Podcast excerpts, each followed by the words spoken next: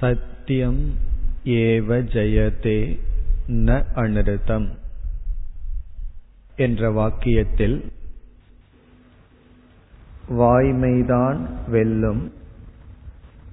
அதாவது ஒரு மனிதனுக்கு உண்மையான நன்மையை வாய்மைதான் கொடுக்கும் என்று வாய்மையினுடைய பெருமையை கூறி இந்த வாய்மையை பின்பற்றி ஒரு கால் இந்த லோகத்தில் ஒருவன் ஞானத்தை அடைய முடியவில்லை என்றாலும் அவன் வாய்மையை பின்பற்றிய காரணத்தினால் பிரம்மலோகத்திற்கு சென்று அங்கிருந்தே மோட்சத்தை அடைவான் என்று வாய்மையின் பெருமை கூறப்பட்டது.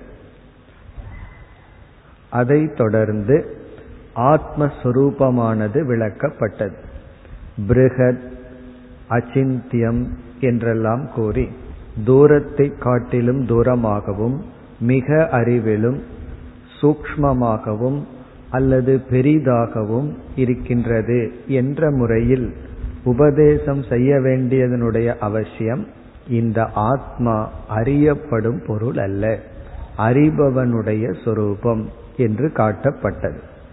அதைத் தொடர்ந்து எட்டு ஒன்பது இந்த இரண்டு மந்திரங்களில் எது ஆத்ம ஞானத்திற்கு நேரடியான சாதனை என்று கூறப்படுகின்றது. அப்படி கூற வருகையில் எதை நாம் நேரடியான சாதனை என்று நினைக்க வாய்ப்பு இருக்கின்றதோ அந்த வாய்ப்பை உபனிஷத் நீக்குகின்றது. இதையெல்லாம் நேரடி சாதனை என்று நினைக்க தோன்றும் அவைகள் அல்ல.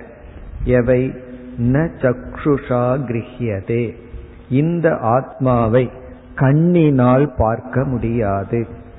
இந்த ஆத்மாவை அறிய கண்ணானது நேரடி சாதனை அல்ல. இப்ப இங்க வந்து நேரடி சாதனை அல்ல என்று சொல்கிறோமே தவிர அப்படி என்றால் கண்ணை நான் பயன்படுத்த மாட்டேன் என்று கூறக்கூடாது. இப்ப சாஸ்திரம் படிக்கிறதுக்கு கண் தேவைப்படுகிறதே என்றால் இங்கு கண்ணே நேரடியாக ஆத்மாவை பார்க்காது. சாஸ்திரத்தை பார்க்கறதுக்கு கண் தேவைப்படலாம். ஆனால் ஆத்மாவை கண் பார்க்காது. அதே போல மனதும் அனுபவிக்காது. வாக்கானது நேரடியாக விளக்காது. பிறகு எதனால் இந்த ஆத்மாவை அறிய முடியும்? இரண்டாவது வரியில் ஞான பிரசாதேன விசுத்த சத்வக இங்கு ஞானம் என்றால் நம்முடைய புலன்கள் இந்திரியங்கள். இந்த இந்திரியத்தினுடைய அமைதியினால் அதாவது தமக புலனடக்கம் என்ற ஒரு பயிற்சியினால் விசுத்த சத்வக தூய்மையான மனதை அடைந்தவன். காரணம் உடலுக்கு தூய்மை தூய்மையான உணவு. மனதுக்கு தூய்மை தூய்மையான பொருள்கள் இந்திரியங்கள் மூலம் கொடுத்தல். உடலுக்கு எப்படி ஒரு வாய் இருக்கின்றதோ அதே போல மனதிற்கு ஐந்து வாய்கள். அதைத்தான் ஐந்து ஞானேந்திரியங்கள் என்று சொல்கின்றோம். அந்த இந்திரியங்களை நாம் அமைதிப்படுத்தி ஒழுங்குபடுத்தி விசுத்த சத்வக மனதை தூய்மைப்படுத்தி பிறகு கடைசி சொல் தியாயமானக. இங்கு தியாயமானக என்பதுதான் சாதனை. அதாவது இந்த ஆத்மாவை சரியான பிரமாணத்தின் மூலம் அறிந்து அதை நிதித்தியாசனம் என்கின்ற தியானத்தை செய்வதன் மூலம் பஷ்யதே நிஷ்கலம். நிஷ்கலம் என்றால் பிளவுபடாத இந்த ஆத்மாவை ஒருவன் அறிகின்றான். ஆத்மாவை எப்படி அறிகின்றான்? சரியான அறிவினாலும் அந்த அறிவை நிலைப்படுத்துவதினாலும் இந்த ஆத்மாவை அறிகின்றான். இனி அடுத்து ஒன்பதாவது மந்திரத்திற்கு செல்கின்றோம். இந்த மந்திரத்திலும் ஆத்மாவை நாம் புரிந்து கொள்ள நேரடி அல்லது முக்கிய சாதனை என்ன என்று சொல்லப்படுகின்றது. ஏஷக ஆத்மா அணுகு ஏஷோனுராத்மா சேதசா வேதி தவ்யக. மற்ற சொற்கள் எல்லாம் இந்த ஆத்மாவினுடைய சொரூபம். எஸ்மின் பிராண பஞ்சதா சம்விவேஷ. பிராணை சித்தம் சர்வமோதம் பிரஜானாம். எஸ்மின் விசுத்தே விபவதி ஏஷ ஆத்மா. இந்த மந்திரத்தினுடைய சாராம்சம் நாம் ஆத்மாவை புரிந்து கொள்ள அல்லது மோக்ஷத்தை அடைய நமக்கு மனம் தேவை என்று உபனிஷத் கூறுகின்றது. இவ்விதம் கூற வேண்டிய அவசியம் என்னவென்றால் பலர் என்ன நினைக்கின்றார்கள்? மனம் விழித்து கொண்டிருக்கும் பொழுது நாம் சம்சாரியாக துயரத்தை அனுபவிக்கின்றோம். ஆழ்ந்த உறக்கத்தில் மனம் லயம் அடையும் பொழுது சுகமாக இருக்கின்றோம் எந்த துக்கத்தையும் அனுபவிப்பதில்லை. அசம்சாரியாக இருக்கின்றோம். ஆகவே என்ன முடிவுக்கு வருகின்றார்கள்? இவர்களும் ஒரு நியாயத்தை பயன்படுத்தி மனம் விழித்து கொண்டிருக்கும் பொழுது துயரம் மனம் உறங்கிக் கொண்டிருக்கும் போது இல்லாமல் இருக்கும் பொழுது சுகம். ஆகவே மனதை நாசப்படுத்துவதுதான் லட்சியம். மனோநாசத்தை செய்ய வேண்டும். என்று முடிவுக்கு வருகிறார்கள். காரணம் என்ன? மனம் வெளிச்சிட்டிருந்தா தான் துயரம். மனம் உறங்கி விட்டால் மனம் இல்லாத பொழுது துயரம் இல்லை ஆனால் நம்மால் உறங்கிக் கொண்டே இருக்க முடிவதில்லை. ஆகவே மனதை அழிக்க வேண்டும்.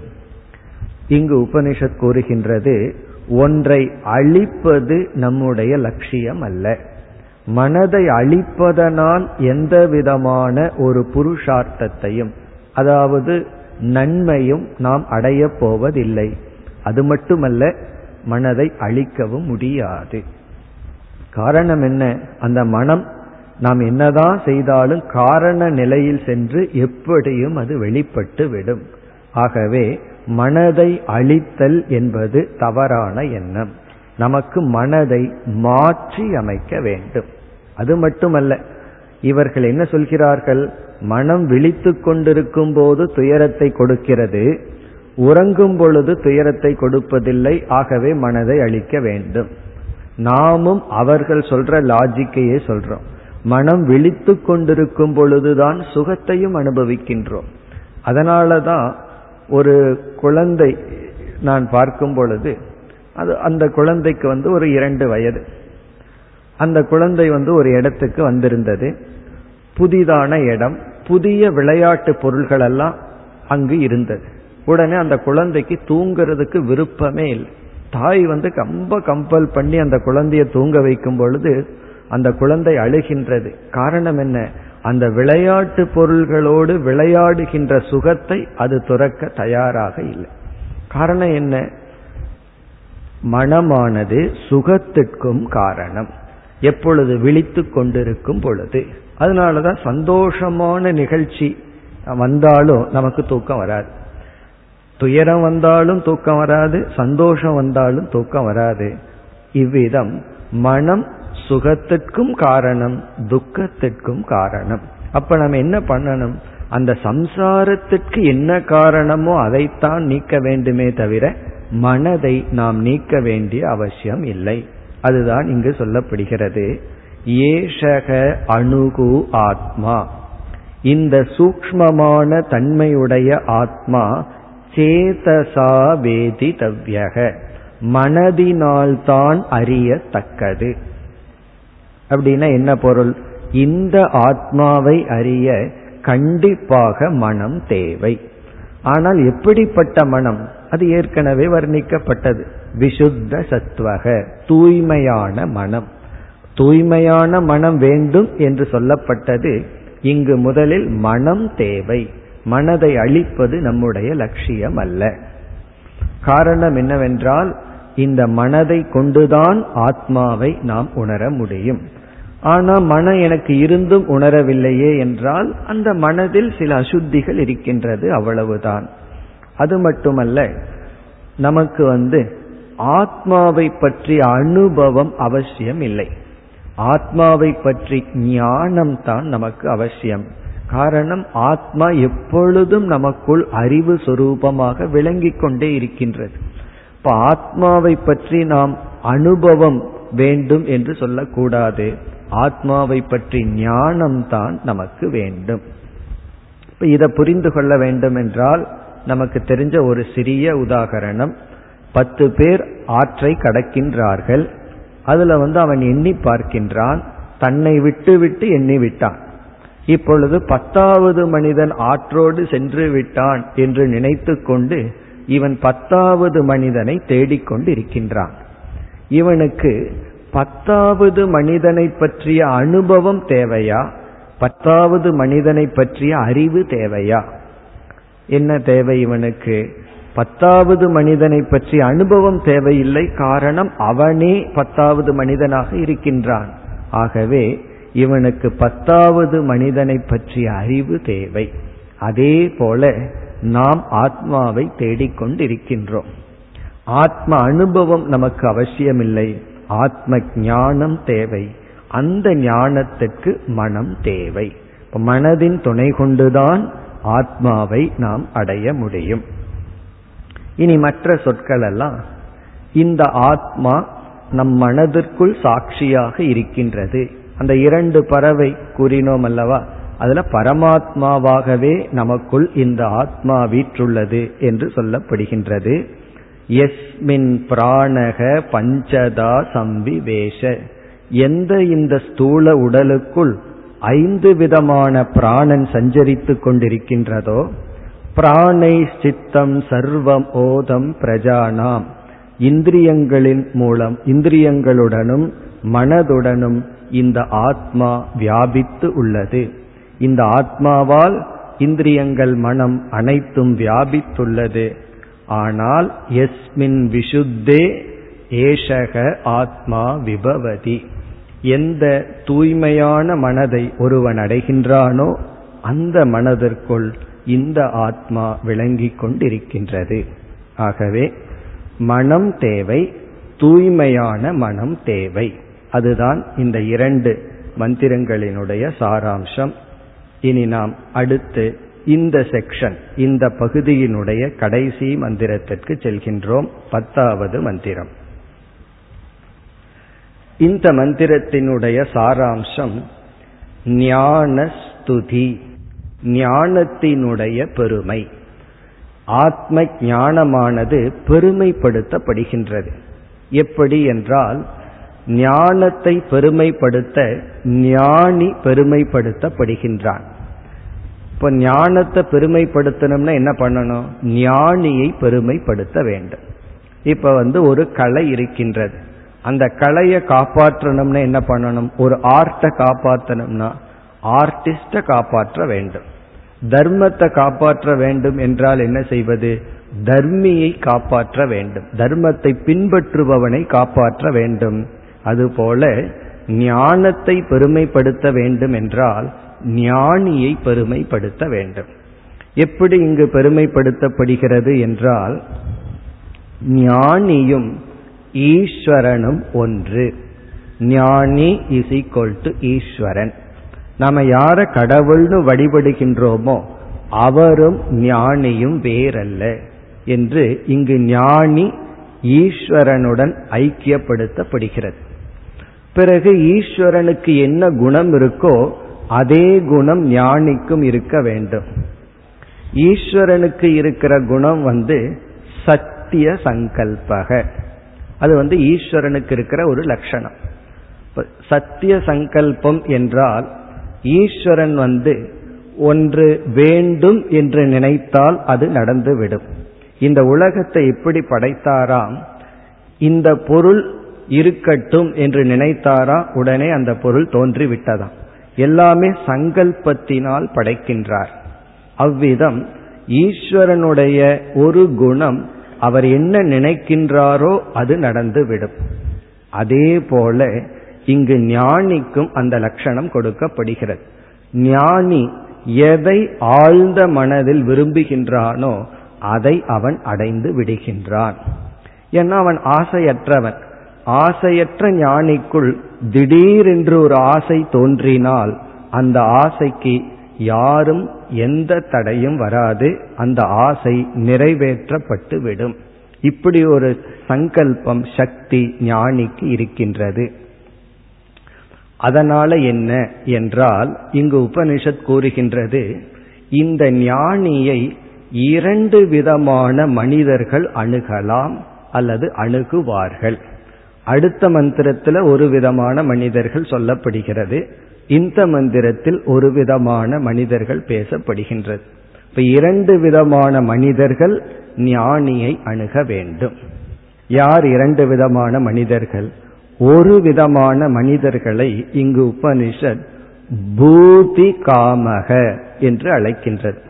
இந்த மந்திரத்தினுடைய கடைசி சொல் பூதி காமக. பூதி காமக என்றால் உலகத்தில் உள்ள இன்பங்களை விரும்புபவர்கள் அதாவது ஆசையுடையவர்கள் வைராகியமற்றவர்கள் ஆசைப்பட்டு இந்த உலகத்தில் இருக்கின்ற ஐஸ்வர்யம் அதாவது நல்ல வீடு பிறகு வந்து நல்ல குடும்பம் பணம் வசதிகள் இந்த உலகத்துல என்னென்ன இன்பமெல்லாம் கிடைக்குதோ பிறகு உடல் ஆரோக்கியம் இதெல்லாம் இருந்து உடல் ஆரோக்கியம் இல்லை என்றால் அனுபவிக்க முடியாது. ஆகவே இந்த உலகத்தில் உள்ள இன்பங்களை செழிப்புகளை அனுபவிக்க ஆசைப்படுபவர்கள் அவர்களுக்கு வந்து மோக்ஷமோ வைராகியமோ எதுவுமே வேண்டாம். சௌக்கியமா சந்தோஷமா இந்த உலகத்தை அனுபவிக்க வேண்டும் அவ்வளவுதான். அவர்களும் ஞானியை அணுக வேண்டும். இப்ப அவர்கள் என்ன செய்வார்கள்? சாதாரணமா கோவிலுக்கு செல்வார்கள். காமியமாக பிரார்த்தனை செய்து இறைவனிடம் தனக்கு தேவையான பொருளை கேட்பார்கள். இப்ப உபனிஷத் என்ன சொல்கின்றது? நீ கோவிலுக்கு சென்று இறைவனிடம் கேட்பதும் ஞானியிடம் கேட்பதும் சமம். காரணம் ஞானி உனக்கு அது கிடைக்கட்டும் என்ற ஒரு சங்கல்பத்தை செய்தால் உனக்கு அது கிடைத்துவிடும் என்று இந்த பூதி காமக ஞானியை அர்ச்சிக்க வேண்டும். காரணம் என்ன? ஞானியும் ஈஸ்வரனும் ஒன்று. எந்த அடிப்படையில்? ஈஸ்வரன் வந்து இறைவன் வந்து உனக்கு இதை கிடைக்கட்டும் என்று நினைத்தா உனக்கு கிடைக்கும். அதே போல ஞானி நினைத்தாலும் உனக்கு கிடைத்து விடும் என்று ஞானி சத்திய சங்கல்பன் என்ற கருத்து இங்கு கூறப்படுகின்றது. இதையெல்லாம் நம்ம வந்து ஞானிக்கு சில சித்தி எல்லாம் இருக்கும் என்றெல்லாம் எடுத்துக்கொள்ள கூடாது இதனுடைய சாராம்சம் ஞானிக்கு ஒரு பெருமை அந்த பெருமை ஞானத்தினுடைய பெருமை. ஞானி இஸ் ஈக்வல் டு ஈஸ்வரன். அதுதான் இந்த மந்திரத்தினுடைய சாரம். இப்பொழுது மந்திரத்தை பார்த்தால் எம் எம் லோகம் மனசா சம்விபாதி. ஒரு ஞானியானவன் எந்தெந்த லோகத்தை அதாவது சூழ்நிலையை மனசா சம்விபாதி மனதினால் நினைக்கின்றானோ விசுத்த சத்வக. இது வந்து ஞானிக்கு ஒரு அடைமொழி. தூய்மையான மனதை உடைய ஞானி எதையெல்லாம் விரும்புகின்றானோ காமயதே யாம்ச்ச காமான் எந்த பொருள் மீது ஆசைப்படுகின்றானோ தம் தம் லோகம் அந்தந்த சூழ்நிலையை தான் காமான் அந்தந்த ஆசைகளை ஜெயதே. ஞானி வெற்றி அடைகின்றான் அங்கு சத்தியமேவ ஜெயதே என்று சொல்லப்பட்டது. இங்கு ஞானி வென்று விடுகின்றான். ஞானியினுடைய மனதில் எனக்கு இது வேண்டும் என்ற ஒரு ஆசை ஏற்பட்டுவிட்டால் அது அவனுக்கு கிடைத்துவிடும் ஆகவே என்ன? தஸ்மாத். இப்படி ஈஸ்வரனுக்கு நிகரான சத்திய சங்கல்பத்துடன் இருக்கின்ற இந்த ஞானியிடம் ஆத்மக்யம் ஆத்மக்யம்னா ஞானியை ஆத்மாவை அறிந்தவனை பூதி காமக அர்ச்சையேத். இப்ப பூதி காமக என்றால் இந்த உலக இன்பத்தை நாடுபவர்கள் வழிபட வேண்டும். இதனுடைய பொருள் வந்து இந்த ஞானிக்கு ஈஸ்வரனுக்கு நிகராக அனுகிரகம் செய்யும் சக்தி உடையது. சக்தி இருக்கின்றது. இதெல்லாம் ஞானத்தினுடைய பெருமை. இனி நாம் அடுத்த பகுதிக்கு செல்கின்றோம். இந்த உபனிஷத்தினுடைய இறுதி செக்ஷன் அதாவது ஆறு செக்ஷன் இருக்கின்றது. ஒவ்வொரு செக்ஷன் அத்தியாயமாக பிரிக்கப்பட்டு மூன்று அத்தியாயமாக பிரிக்கப்பட்டுள்ளது. இவ்விதம் மூன்று அத்தியாயம் ஒவ்வொரு அத்தியாயத்திலும் இரண்டு பகுதிகள். இதுல வந்து நம்ம இரண்டு அத்தியாயத்தை முடித்து மூன்றாவது அத்தியாயத்துல ஒரு செக்ஷனை முடித்துள்ளோம். இனி இறுதி பகுதிக்கு வருகின்றோம். இந்த இறுதி செக்ஷன்ல என்ன இருக்கின்றது என்றால் மீண்டும் சாதனைகள். ஆரம்பத்தில் சாதனைகளே மீண்டும் தொடர்கின்றது. அதற்கு பிறகு ஞான பலம். இந்த ஞானத்தினால் எப்படிப்பட்ட பலம் நாம் அடைகின்றோம்? இது ஏற்கனவே நமக்கு தெரிஞ்சதுதான் சுருக்கமா மோக்ஷம் என்று சொல்வோம். அந்த மோக்ஷத்தினுடைய தன்மை பிறகு ஞானியினுடைய மனநிலை ஞானியினுடைய வர்ணனை. ஞானி எப்படிப்பட்ட மனநிலையுடன் இருப்பான்? இதே கருத்துதான் இறுதி வரை வர இருக்கின்றது. இனி நாம் முதல் மந்திரத்திற்கு செல்கின்றோம். ச வேத ஏதத் பரமம் பிரம்மதாம எத்திர விஸ்வம் நிகிதம் பாதி சுப்ரம் உபாசதே புருஷம் ஏஹி அகாமாகா தே சுக்ரமேதத் அதிவர்த்தந்தி தீராகா. இப்ப இந்த மந்திரம் சென்ற மந்திரத்தினுடைய தொடர்ச்சி. அதாவது ஞானியிடம் இரண்டு மனிதர்கள் அணுகலாம் என்று சொன்னோம். ஒரு மனிதர்கள் வந்து பூதி காமக. இதத்தான் பகவான் கீதையில என்னை வழிபடுகின்ற பக்தர்கள் என்று பலவாக பிரித்து அதுல வந்து ஆர்த்தக அர்த்தார்த்தின்னு பிரிக்கின்றார். யாரெல்லாம் துயரப்படுகிறார்களோ அவர்கள் துயரத்திலிருந்து நீங்க என்னிடம் வருகின்றார்கள். இரண்டாவது வந்து அர்த்தார்த்தின சுகத்தை அடைய என்னிடம் வருகின்றார்கள். இப்ப இந்த இருவரும் இன்பத்திற்காகவும் துன்பத்தை நீக்குவதற்கு மட்டும்தான் இறைவனை பயன்படுத்துவார்கள். ஆனா பகவான் என்ன செய்கின்றார்? அவர்களையும் என்னுடைய பக்தன் ஏற்றுக்கொள்கிறார். காரணம் என்ன? அதற்காகவாவது என்னிடம் வருகின்றார்களே. அதுதான் சென்ற மந்திரத்தில் கூறப்பட்டது. துயரத்தை நீக்கவோ அல்லது சுகத்தை அடையவோ ஒரு ஞானியிடம் செல்லலாம். ஈஸ்வரனிடம் செல்வதும் ஞானியிடம் செல்வதும் சமம். இனி பகவான் வந்து வேறு இருவரை கூறினார். ஒன்று ஆர்த்தன் இனி ஒன்று அர்த்தார்த்தி. மூன்றாவது ஜிக்ஞாசு என்று சொன்னார். ஞானத்தை அடைய விரும்புபவனும் என்னிடம் வருகின்றார். அந்த கருத்துதான் இங்கு சொல்லப்பட்டுள்ளது. இரண்டாவது மனிதன் யார் என்றால் மோக்ஷத்தை அடைய விரும்புபவர்கள். அவர்களுக்கு இந்த மந்திரத்தில் சொல்லும் கருத்து ஞானியை தவிர வேறு சரணாலயம் கிடையாது. இப்ப ஞானியைத்தான் அவர்கள் அணுக வேண்டும்.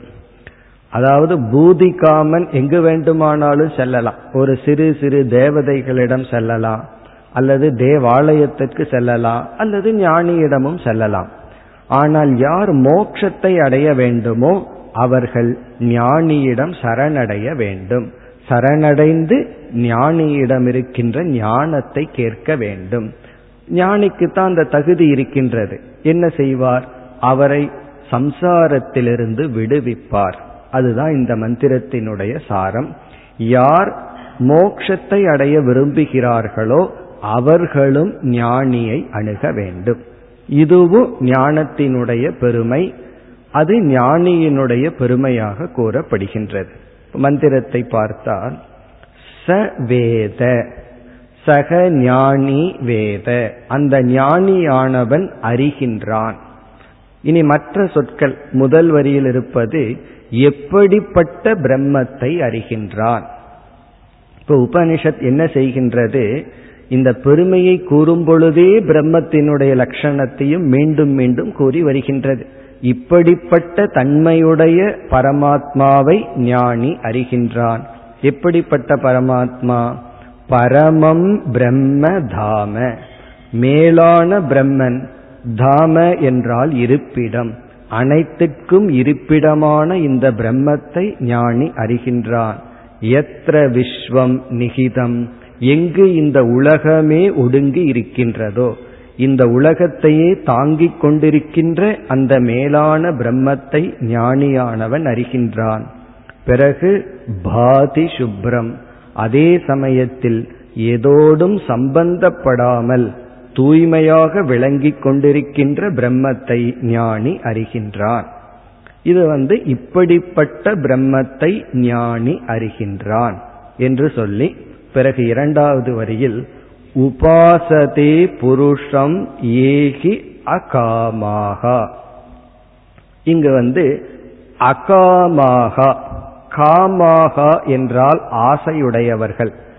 அகாமாகா என்றால் ஆசையற்றவர்கள். ஆசையற்றவர்கள் இஸ் ஈக்வல் டு வைராகியத்தை உடையவர்கள். இப்ப யார் வைராகியத்தை அடைந்தவர்களோ அல்லது மோக்ஷத்தை அடைய வேண்டும் என்ற ஆசை உடையவர்களோ முமுட்சுக்களோ அவர்கள். ஆசை அற்றவர்கள் என்பதனுடைய பொருள் உலகம் கொடுக்கின்ற ஆசை அற்றவர்கள் ஆனால் மோக்ஷத்தை அடைய வேண்டும் என்ற ஆசை உடையவர்கள் அல்லது வைராகியத்தை உடையவர்கள். புருஷம் உபாசதே. இந்த ஞானியிடம் சரணடைகின்றார்களோ? உபாசதேன வழிபடுகின்றார்களோ? இந்த ஞானியிடம் செல்கின்றார்களோ? தே அவர்கள் இப்படிப்பட்ட பலனை அடைகின்றார்கள். எப்படிப்பட்ட பலன்?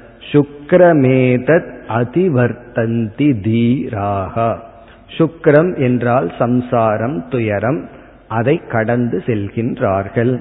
இவர்கள் யார் என்றால் தீராகா தீரர்கள்.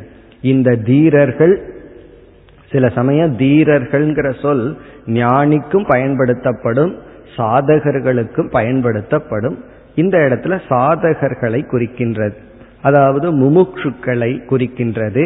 இந்த முமுட்சுக்கள் என்ன செய்கின்றார்கள்? ஞானியை வணங்கி மோக்ஷத்தை அடைகின்றார்கள். இனி நாம் பார்க்க வேண்டிய ஒரே ஒரு சொல்லுக்கான விளக்கம் உபாசதே. உபாசதே என்றால் வணங்குகின்றார்கள் போற்றுகின்றார்கள் அல்லது சரணடைகின்றார்கள். யாரை? ஞானியிடம். இப்போ ஒரு முமுக்ஷு ஞானியை சரணடைதல் என்றால் என்ன? ஒரு சாதாரண மனிதன் சென்ற மந்திரத்தில் பார்த்த பூதி காமக. பூதி என்றால் அதாவது இந்த உலகம் கொடுக்கின்ற இன்பம். காமகன அதை ஆசைப்படுபவன். அவன் என்ன செய்கின்றான்? எனக்கு இது வேண்டும் என்று சொல்கின்றான் அவ்வளவுதான். ஆனால் ஒரு முமுக்ஷு ஞானியிடம் சென்று சரணடைதல் என்றால் என்ன? இங்கு உபாசனை என்பது விளக்காசிரியர் பல நல்ல கருத்துக்களை இங்கு கொடுக்கின்றார்கள். ஞானியிடம் சென்று ஒரு முமுட்சு சரணடைதல் என்பதனுடைய பொருள் முதல் கருத்து ஞானியிடம் சென்று ஞானத்தை கேட்க வேண்டும். எனக்கு வந்து இந்த அறிவை உபதேசியுங்கள் என்று கேட்க வேண்டும். ஏன்னா அந்த ஞானிக்கு தெரியாது. வருகின்ற சிஷ்யன் அவனுக்கு ஏதாவது வீட்டில் சில பிரச்சனை இருக்கு அதற்கு தீர்வு காணணுங்கிற ஆசீர்வாதத்துக்கு வர்றானா? அல்லது ஞானத்திற்காக வருகின்றானா? அது ஞானிக்கு தெரியாது. ஏன்னா ஞானி வந்து இனி ஒருவருடைய மனதில் என்ன ஓடிக்கொண்டிருக்கின்றது என்றெல்லாம் தெரிந்து கொள்ள ஆசைப்பட மாட்டார்.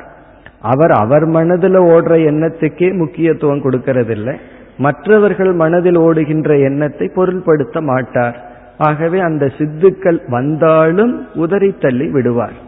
ஆகவே மற்றவர்களுடைய மனதை அவர் அறிய மாட்டார். அறிய வேண்டிய அவசியமும் இல்லை. அதனால அவர்கள்தான் தங்களுடைய இன்டென்ஷன் நான் எதற்காக உங்களிடம் வந்துள்ளேன் என்பதை சொல்லியாக வேண்டும்.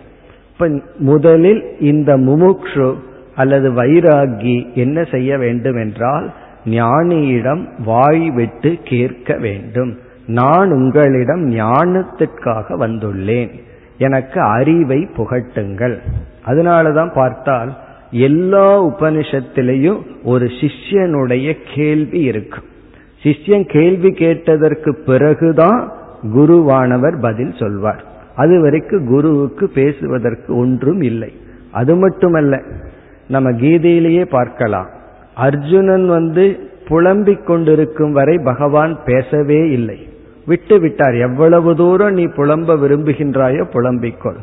அதற்கு பிறகு ஒரு நண்பனை போல்தான் பேசினார். எப்பொழுது அர்ஜுனன் எனக்கு உபதேசியுங்கள். எனக்கு ஒன்றும் புரியவில்லை என்று சொன்னானோ அப்பொழுதுதான் பகவான் பேசினார். அவ்விதம் ஞானியை சரணடைதல் என்பது ஞானியிடம் கேட்டல். எனக்கு ஞானத்தை கொடுங்கள் என்று கேட்டல். உபாசதேங்கிறதுக்கு முதல் அர்த்தம் வந்து ஞானியிடம் சென்று கேட்க வேண்டும். இந்த கேட்டலினுடைய இரண்டாவது பலன் கேட்டல் என்பது ஒரு விதமான யாசகம் யாசித்தல். நம்ம வந்து பிச்சை கேட்பது போல் இந்த ஞானத்தை நாம் கேட்க வேண்டும். ஞானத்தை வந்து பிக்ஷையாக கேட்க வேண்டும். எப்படி எனக்கு ஐஸ்வர்யம் வேண்டும் என்று யாசிக்கின்றானோ அதே போல ஞானம் வேண்டும் என்று கேட்க வேண்டும். பிறகு இதற்கு இரண்டாவது பொருள் உபாசனம் என்பதற்கு சேவா என்று ஒரு பொருள் உண்டு. சேவை. இப்ப ஞானிக்கு சேவை செய்வதன் மூலம் அவரிடமிருந்து ஞானத்தை பெற வேண்டும். அப்படி நம்மிடம் இருக்கின்ற உழைப்பை கொடுத்து சேவையை கொடுத்து இந்த ஞானத்தை பெற வேண்டும்.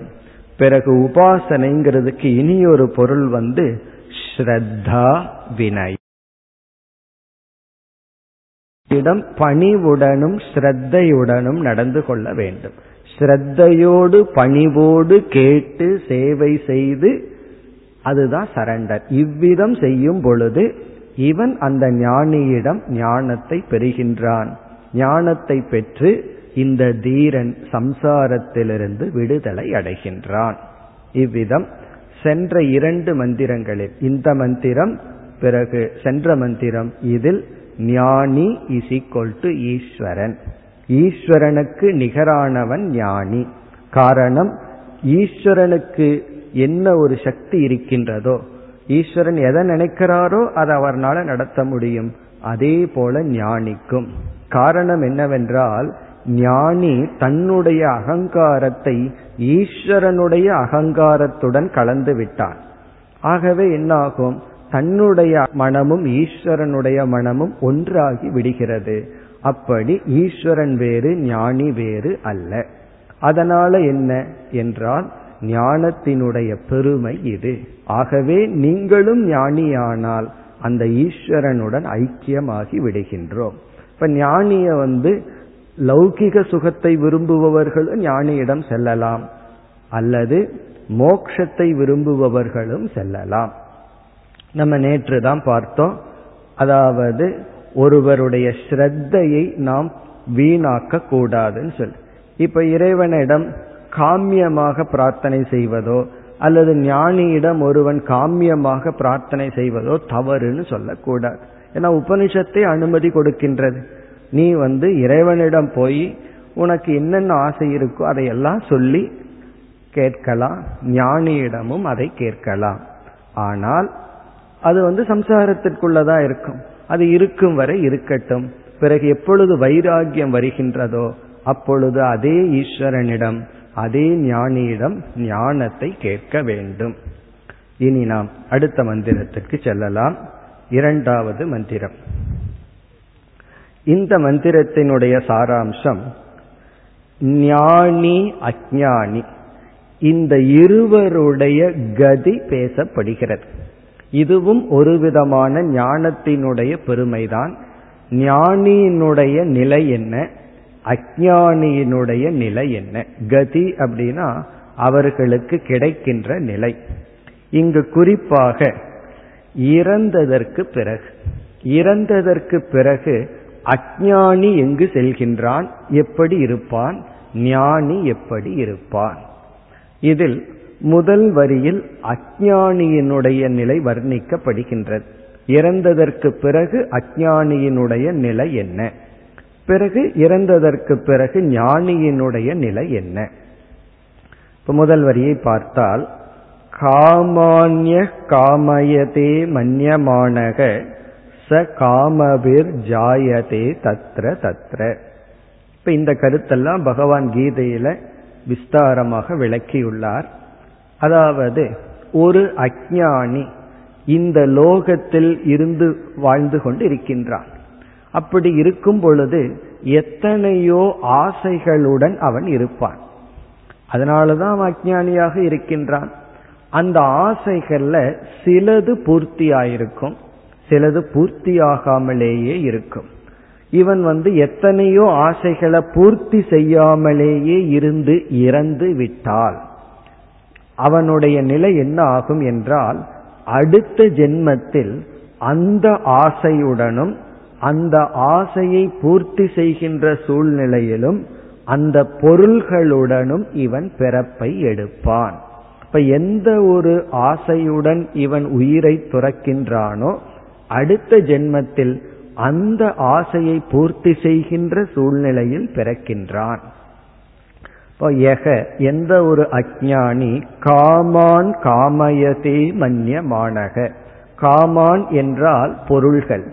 பொருள்களை ஆசைப்பட்டு மன்யமானக அதை நினைத்து கொண்டே அவன் உயிரை விடுகின்றானோ சக காமபிகி ஜாயதே. அந்த ஆசையுடன் இவன் எந்த பொருள் மீது ஆசைப்பட்டானோ அந்த பொருள்களுடனும் அந்த ஆசையுடனும் அந்த சூழ்நிலையிலும் அவன் பிறக்கின்றான். தத்திர தத்திரனா அங்கங்கு இவன் பிறக்கின்றான். இங்க வந்து சங்கரர் வந்து ஆசைக்கு லட்சணம் கொடுக்கின்றார். ஆசைனா என்ன என்றால் ஆசைக்கு லட்சணம் வந்து தர்ம அதர்ம பிரவருத்தி ஹேதுகு. இதுதான் ஆசைக்கு கொடுக்கிற லட்சணம். தர்ம அதர்ம என்றால் தர்மம் அதர்மம் நமக்கு தெரியும். பிரவருத்தி என்றால் அதில் செயல்பட ஹேதுன காரணம். தர்மம் அதர்மம் என்ற இந்த இரண்டில் செயல்பட காரணமாக இருப்பது ஆசை. இந்த ஆசை என்பது தர்மத்திலோ அதர்மத்திலேயோ நம்மை செயல்படுத்த காரணம். இத சுருக்கமா சொன்னா காமக கர்ம ஹேதுகு. இந்த காமம் என்பது செயலுக்கான காரணம். அந்த செயல் வந்து தர்மப்படி இருக்கலாம் அதர்மப்படி இருக்கலாம். ஈவன் தர்மத்தில் நம்ம ஈடுபட வேண்டும் என்றாலும் ஆசைதான் காரணம்.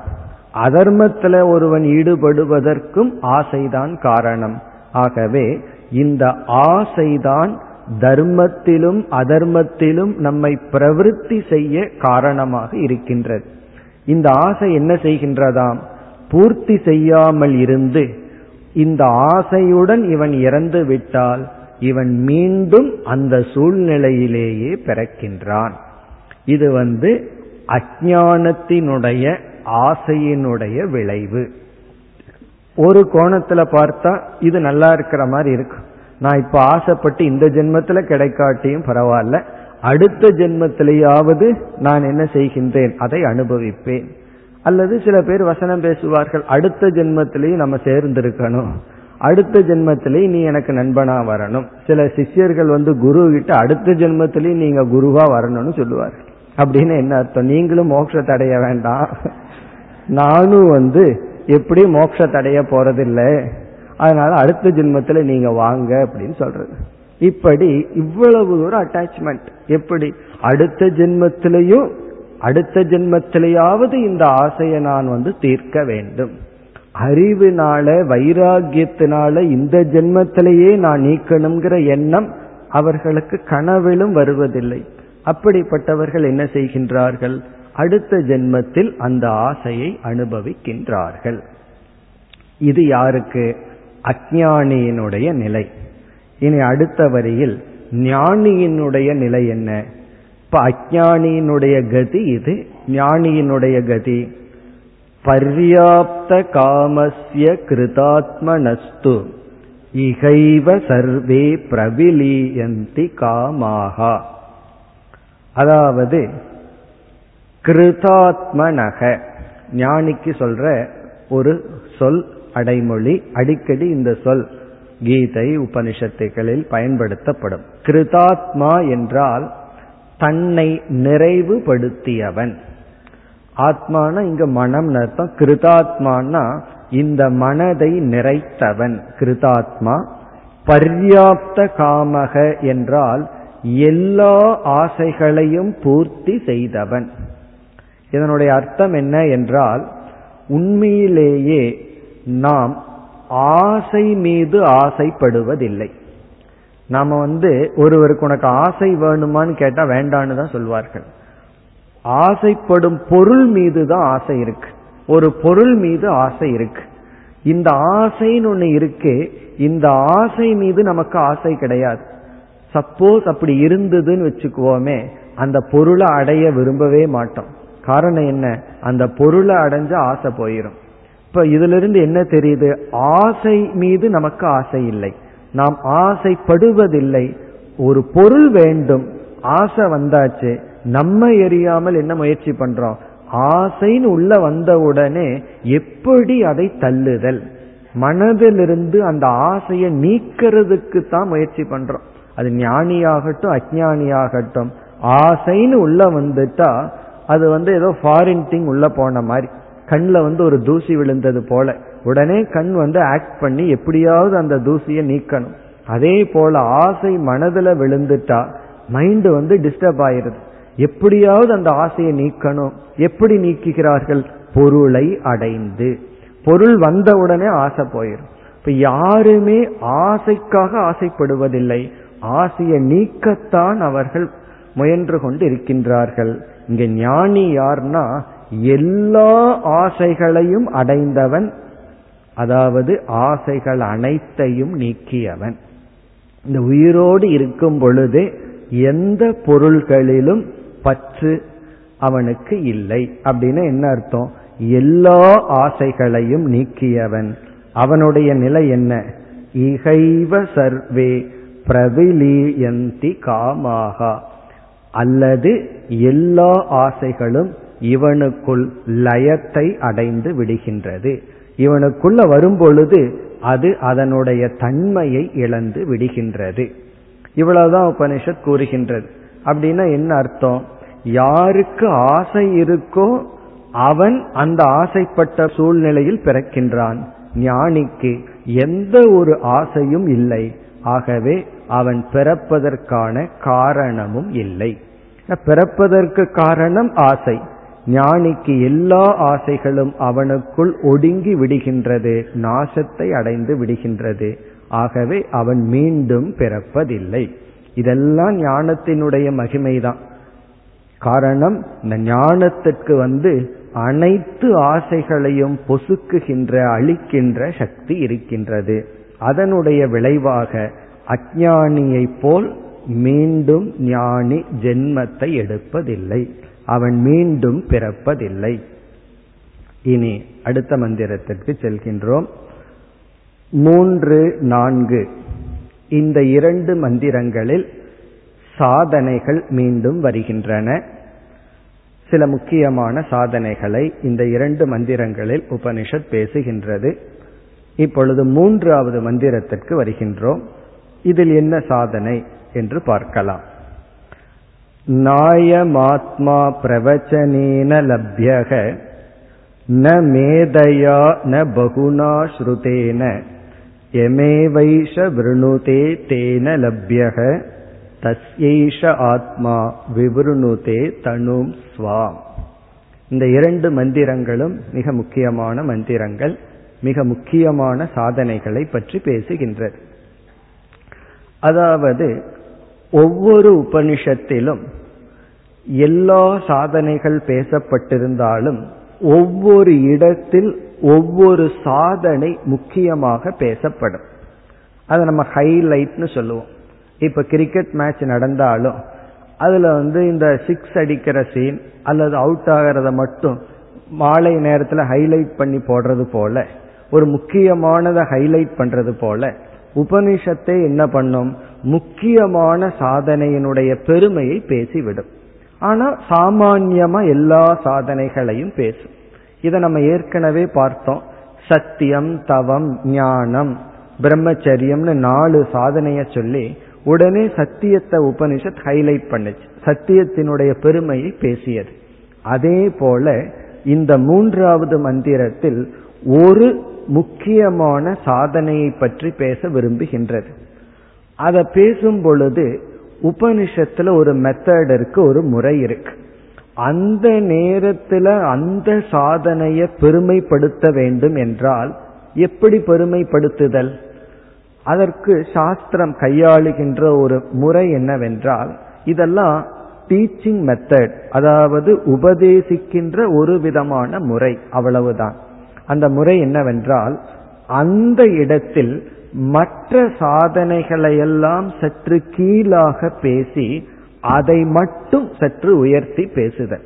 அது எப்படி பேசப்படும் என்றால் ஒரு சாதனையை கூறி இந்த சாதனை இல்லாமல் மற்ற சாதனைகளை பின்பற்றினால் அதனால் பயனில்லை ஆகவே இது முக்கியமான சாதனை என்று உபனிஷத் கூறும். அப்படி இப்ப முதல் வரியில இவைகளை மட்டும் செய்வதனால் நாம் எந்த பலனையும் அடைய முடியாது என்று இப்ப முதல் வரியில என்னென்ன சாதனைகள் சொல்லப்பட்டதோ அதை உபனிஷத்தே தேவை என்று சொல்லி இருக்கிறது. சொல்லும்.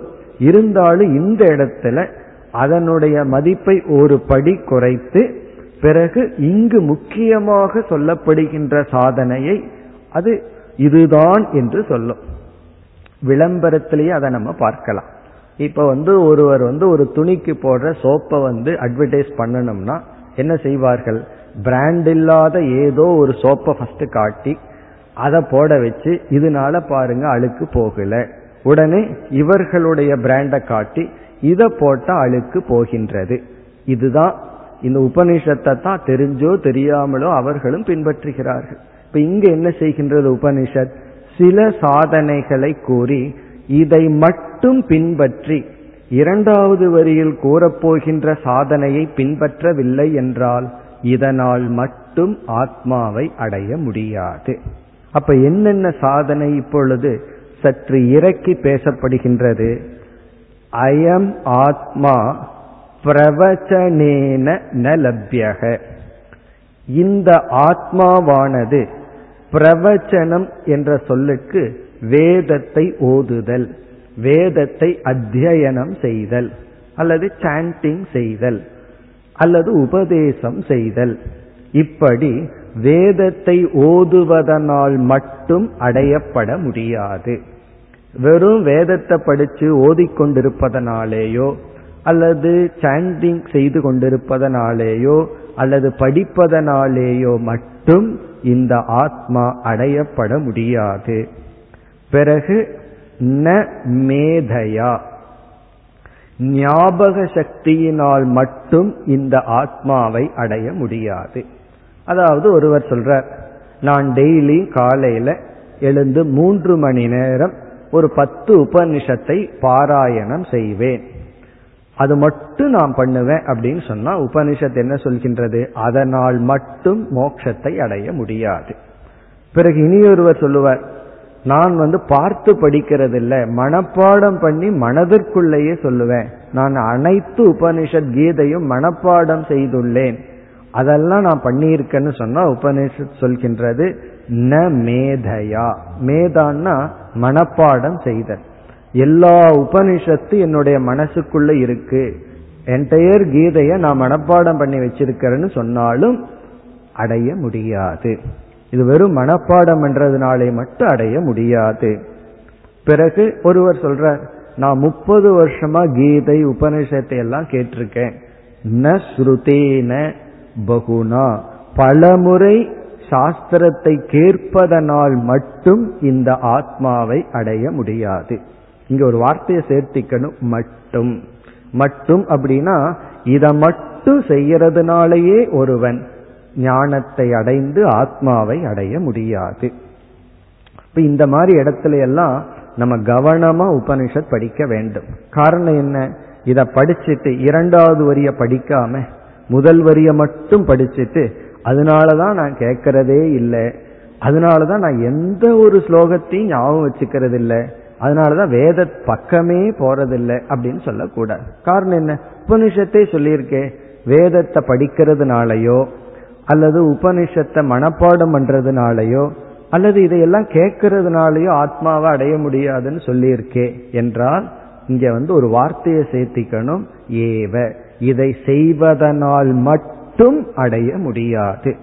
அப்படின்னா என்ன அர்த்தம்? யாராவது ரொம்ப பெருமையா நான் உபனிஷத்தை எல்லாம் மனப்பாடம் பண்ணி வச்சிருக்கேன்னு சொன்னா நமக்கு பயம் வேண்டாம். நீ பண்ணி வச்சிருக்கலாம் ஆனா உபனிஷத்து உனக்குள்ள போயிருக்குமா? சின்மயானந்தரிடம் ஒருத்தர் போய் சொன்னாராம் I have gone through so many Upanishads அவர் கேட்டாராம் ஒரு உபனிஷத்து உனக்குள்ள போயிருக்கான்னு கேட்டாராம். நீ பல உபனிஷத்துக்குள்ள போயிருக்க ஆனா ஏதாவது ஒரு உபனிஷத்து உனக்குள்ள போயிருக்கா அப்படின்னு. அப்படி இதனுடைய அர்த்தம் என்னவென்றால் நீ ஒரு பெரிய பண்டிதனாகி இருக்கலாம் ஒரு பாண்டித்யம் உனக்கு இருக்கலாம். அதெல்லாம் ஞானத்திற்கு அது மட்டும் இருந்தால் அது ஞானத்திற்கு காரணம் அல்ல. இதெல்லாம் எதற்கு அப்படின்னா ஏதோ ஒரு சாதனையை இரண்டாவது வரியில் உபனிஷத் கூறப் போகின்றது அதற்காக. அது என்ன சாதனை? யமேவைஷ விருணுதே தேன லப்யக. தஸ்யேஷ ஆத்மா விவருணுதே தனும் ஸ்வா.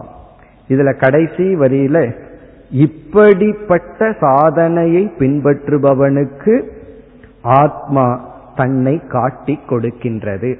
அதாவது ஆத்மாவே வந்து நான் யார்னு காட்டி கொடுக்குதான். இப்படிப்பட்டவர்களுக்கு. அதுவரைக்கும் ஆத்மா வந்து தன்னை காட்டி கொடுப்பதே இல்லையா? அது தன்னை மறைத்து கொண்டே இருக்கின்றதா இந்த கருத்தை ராமகிருஷ்ணர் வந்து எளிமையான உதாரணத்துல சொல்லுவார். இருட்டு அறையில ஒருவன் கையில டார்ச் இருக்கான் அவன் வந்து எல்லா பொருளையும் பார்த்துட்டு இருக்கான் பல பேர்த்த அவன் அடிச்சு பார்த்துட்டு இருக்கான் ஆனா அவனுடைய முகம் தெரியாது. அவன் கையில டார்ச் இருக்கு அவன் மற்றவர்களை பார்த்துட்டு இருக்கான் மற்றவர்கள் அவனை பார்க்க வேண்டும் என்றால் அது அவன் கையில தான் இருக்கு. அவன் என்ன பண்ணி ஆகணுமா அந்த டார்ச்ச அவனுடைய முகத்தை நோக்கி திருப்ப வேண்டுமா? அதே போல இந்த ஆத்மா வந்து எல்லாத்தையும் பிரகாசப்படுத்திட்டு இருக்கு இந்த ஆத்மாவை நம்ம பார்க்கணும்னா அந்த பிரகாசத்தை ஆத்மாவே தன் பக்கம் திருப்பி காட்ட வேண்டுமா? அதே கருத்து தான் இங்கும் சொல்லப்பட்டுள்ளது. இப்படிப்பட்ட சாதனையுடன் முன் வரியில் சொல்லப்பட்ட சாதனைகளை பின்பற்றினால் இந்த ஆத்மா தன்னைத்தானே காட்டி கொடுக்கும். இனி என்ன சாதனை?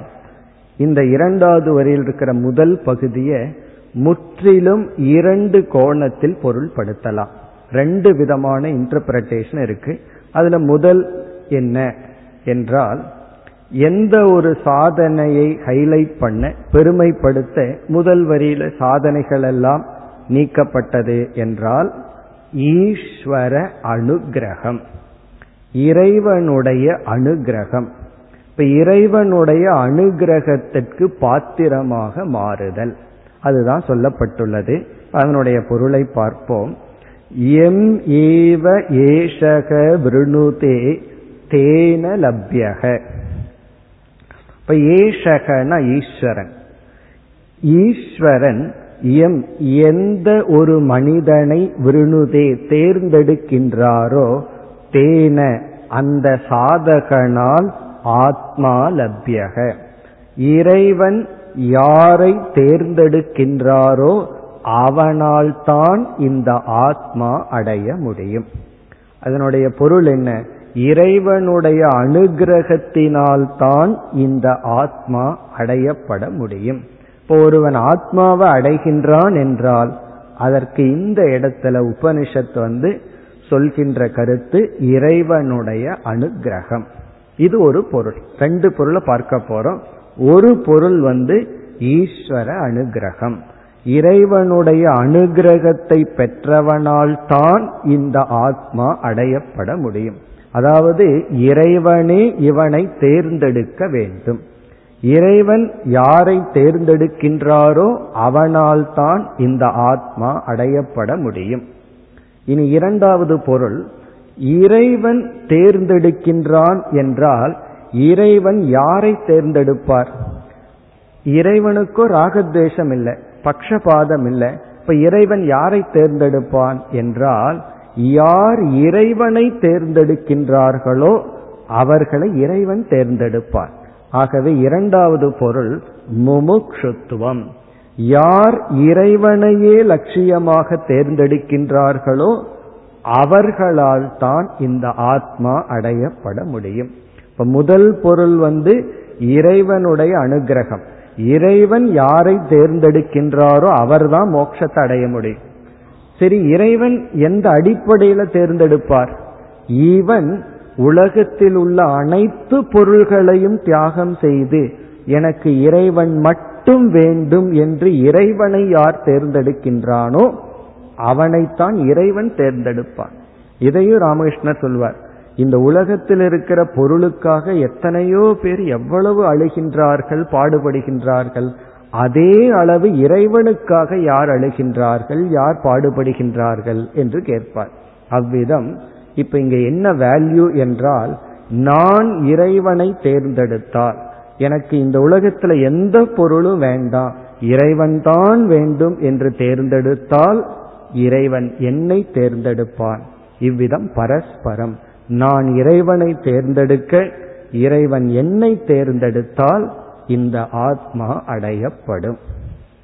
இது இல்லாமல் ஞாபக சக்தி இருந்தாலும் வேதத்தை படிச்சாலும் பலமுறை கேட்டாலும் இந்த ஆத்மாவை அடைய முடியாது. இந்த சாதனையுடன் கேட்டல் படித்தல் இதை எதை செய்தாலும் ஆத்மாவை அடையலாம் அதுதான் இந்த மந்திரத்தினுடைய சாராம்சம் மேலும் நாளை தொடர்வோம் ॐ पूर्णमधः पूर्णमिधम् पूर्णात् पूर्णमुदच्छते पूर्णस्य पूर्णमादाय पूर्णमेवावशिष्यते ॐ शान्ति शान्ति शान्तिः